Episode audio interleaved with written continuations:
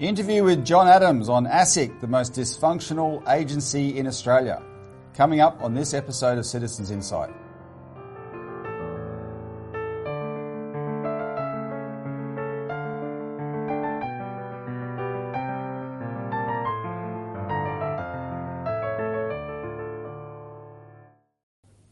Welcome to Citizens Insight, the Citizens Party's interview series on matters of national and international significance. And my guest today, backed by popular demand, is independent economist John Adams. Welcome, John.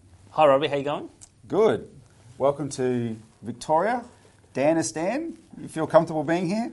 Um, well, uh, crossing the border yesterday, I had a run-in with uh, the Victorian Police, but uh, but uh, we're here to talk That's because about. I, that's 'cause I tipped them off. well, we're here to talk about a different police force today. That's true. Anyway, well, it's good to it's good to see you here again. Last time you appeared on Citizens Insight, John, we discussed ASIC because at that time you had just produced your bombshell report. Yeah. Um, that I think ASIC has come up with different adjectives for uh, on its dysfunctional uh, investigation and enforcement procedure. Um, and since then, a hell of a lot has happened. That's right. Namely, you've got up an inquiry. We helped you. You've uh, we're just in the phone room there, um, catching up with people. The, the phone team helped make a lot of calls to into Parliament to get that to happen.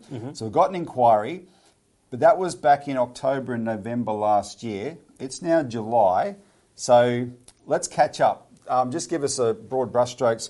Um, how have things gone in the last eight months?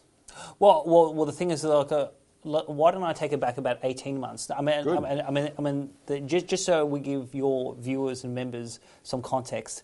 Um, this whole journey with ASIC started when I get a tip off about a systemic corporate fraud scheme happening across Australia.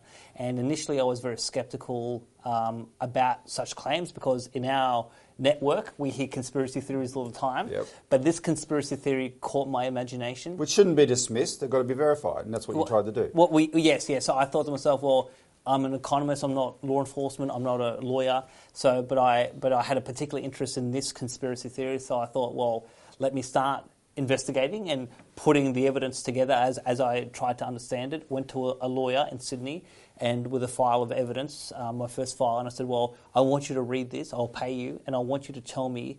Um, whether there's something in this from a legal point of view and what do I do? Yeah. Um, and the answer was there's, there's potentially something here, but more work needs to be done, more evidence needs to be collected, but the appropriate, appropriate